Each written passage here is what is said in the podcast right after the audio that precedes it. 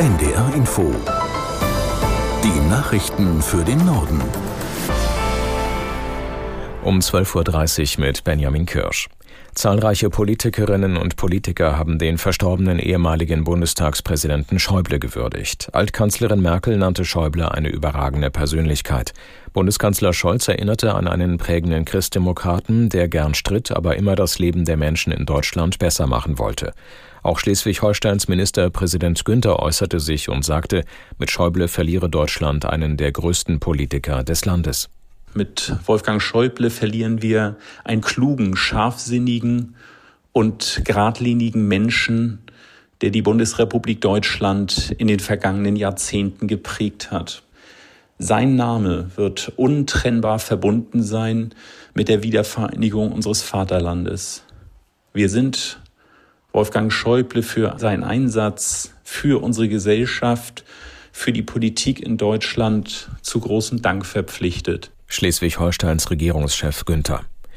Die Hochwassersituation in Niedersachsen bleibt angespannt. Nach eigenen Angaben haben die Einsatzkräfte die Lage größtenteils unter Kontrolle, man könne aber noch keine Entwarnung geben. Bertil Starke in Hannover nennt einige Schwerpunkte.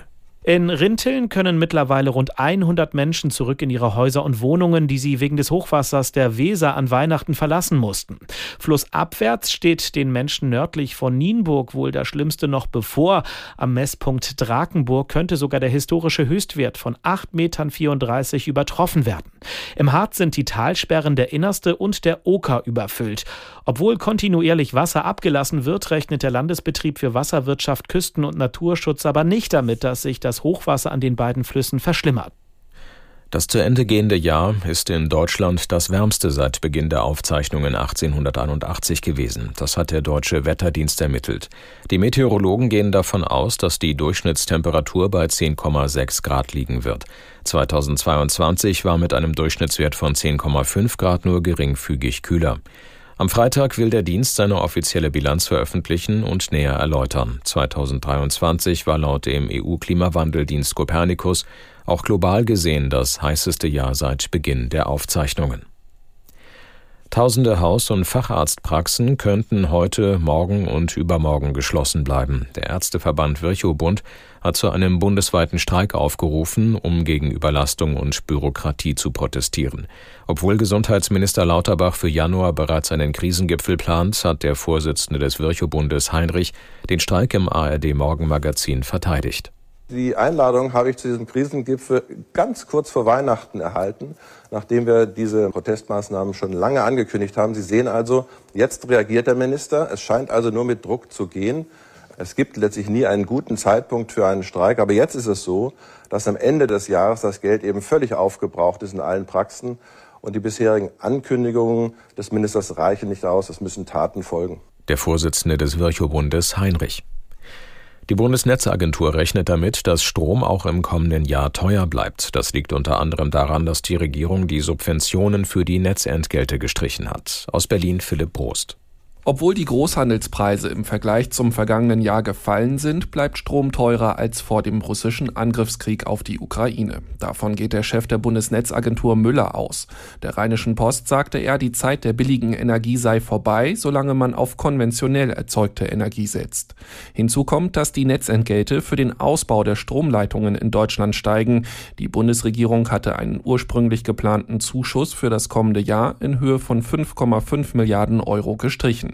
Bundesnetzagenturchef Müller rechnet damit, dass die Netzbetreiber diese Mehrkosten umgehend an die Verbraucher weitergeben werden. Für einen Vier-Personen-Haushalt sind das etwa 120 Euro mehr im Jahr.